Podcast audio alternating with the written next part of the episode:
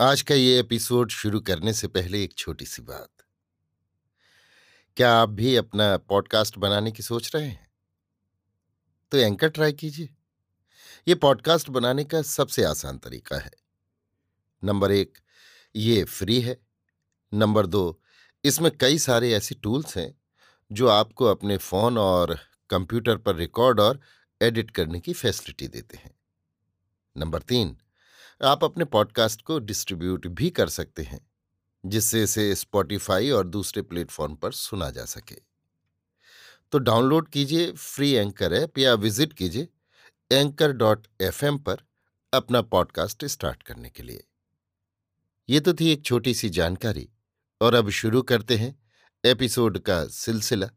तो आज के एपिसोड में लीजिए सुनिए फणीश्वर नाथ रेणु के लिखे उपन्यास। मेला आंचल का, भाग साठ, मेरी, यानी समीर गोस्वामी की आवाज़ में। डॉक्टर नजरबंद है। जेल अस्पताल की एक सेल में उसे रखा गया है। हर सप्ताह कोई न कोई ऑफिसर आकर उसे घंटों परेशान करता है। तरह तरह के प्रश्न पूछता है। चलित्र कर्मकार के दल से डॉक्टर का कोई संबंध प्रमाणित करने के लिए पुलिस जी तोड़ परिश्रम कर रही है। आप जानते हैं चलित्र कर्मकार किस पार्टी का मेंबर है? जी नहीं।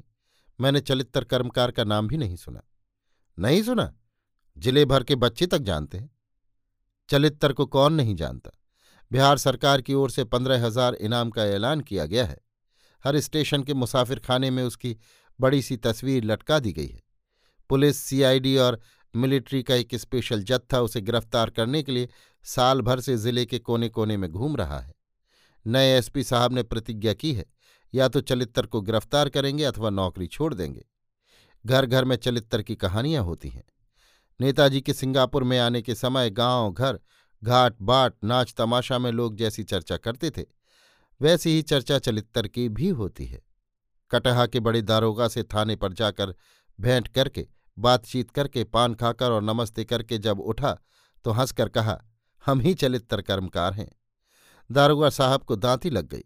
कलेक्टर साहब दार्जिलिंग रोड से कहीं जा रहे थे। डंगरा घाट की नाव बह गई। कलेक्टर साहब लौटे आ रहे थे कि एक आदमी ने आकर सलाम किया और कहा, चलिए उस पार पहुँचा देते हैं।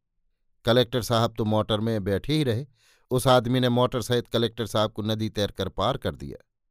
सिर्फ़ मोटर का एक पहिया एक हाथ से पकड़े रहा। उस पार जाकर कलेक्टर साहब ने खुश होकर इनाम देने के लिए नाम गाम पूछा तो बताया चलित्र कर्मकार। कलेक्टर साहब के हाथ से कलम छूट कर गिर गई। रोते हुए बच्चे को रात में माँ डराती है। अरे, चलित्तर, घोड़ा चढ़ी। और डॉक्टर कहता है कि उसने चलित्र का नाम भी नहीं सुना। कैसे विश्वास किया जाए? विराटनगर के बड़े हाकिम ने लिखा है, डॉक्टर नेपाल की प्रजा नहीं। बंगाल वालों का जवाब आया है, बंगाल से उसका कोई संबंध नहीं। तो आखिर कहाँ का आदमी है? पुरानी फाइलों को उलटने से बातें और भी उलझ जाती हैं। अजब झंझट है। उधर विधानसभा में सवाल पूछा गया है। डॉक्टर को क्यों नज़रबंद किया गया है? बड़ी मुश्किल है। एसपी साहब बहुत कड़े आदमी हैं।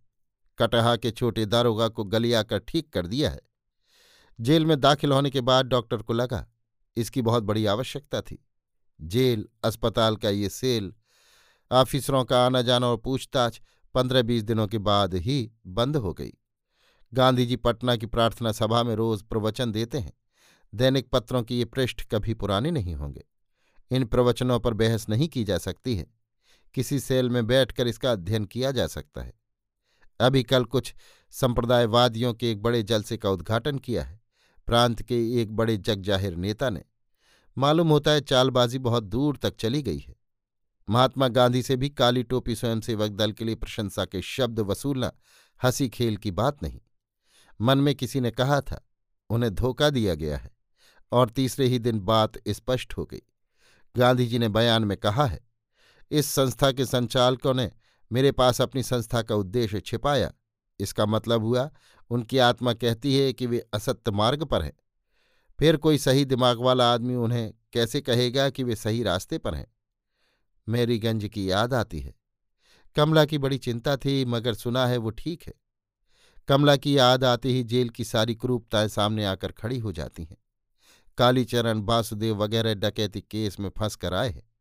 वासुदेव सुंदर और सोमा की बात नहीं जानता, लेकिन कालीचरण, विश्वास नहीं होता, कुछ कहा भी नहीं जा सकता है। तहसीलदार विश्वनाथ प्रसाद की अब पाँच उंगलियाँ घी में होंगी, लेकिन यह अन्याय कितने दिनों तक चलेगा? तहसीलदार विश्वनाथ प्रसाद ने एक दिन हंसकर कहा था जिस दिन धनी, जमींदार सेठ और मिल वालों को लोग राह चलते कोढ़ी और पागल समझने लगेंगे, उसी दिन उसी दिन असल सुराज हो जाएगा। आप कहते हैं कि ऐसा जमाना आवेगा। जब जमाना आवेगा तो हमारी संपत्ति छीनी जाएगी ही, और अभी संपत्ति बटोरने पर तो कोई प्रतिबंध नहीं। तो फिर बैठा क्यों रहूँ? तहसीलदार साहब भी अजीब आदमी है, लेकिन वो जेल से छूटकर मेरी गंज ही जाएगा। और कहाँ जाएगा वो? नेपाल। नेपाल के लोगों ने नेपाल राष्ट्रीय कांग्रेस की स्थापना की है। नहीं, राजनीति में वो नहीं जाएगा। वो राजनीति के काबिल नहीं। एक बार ममता ने बातें करते हुए राजनीति की तुलना डायन से की थी। डायन, मौसी को लोगों ने मार ही डाला। मौसी, गणेश, कमला, लाख चेष्टा करने पर भी उसकी सूरत आँखों के आगे आ जाती है। डॉक्टर साहब, असिस्टेंट जेलर साहब आए हैं। ब्रह्म समाज मंदिर के सेक्रेटरी आए हैं। आपका भांजा बीमार है। आपसे उसके इलाज के बारे में कुछ सलाह लेने आए हैं। जेलर साहब आपको बुला रहे हैं। ओह, चलिए।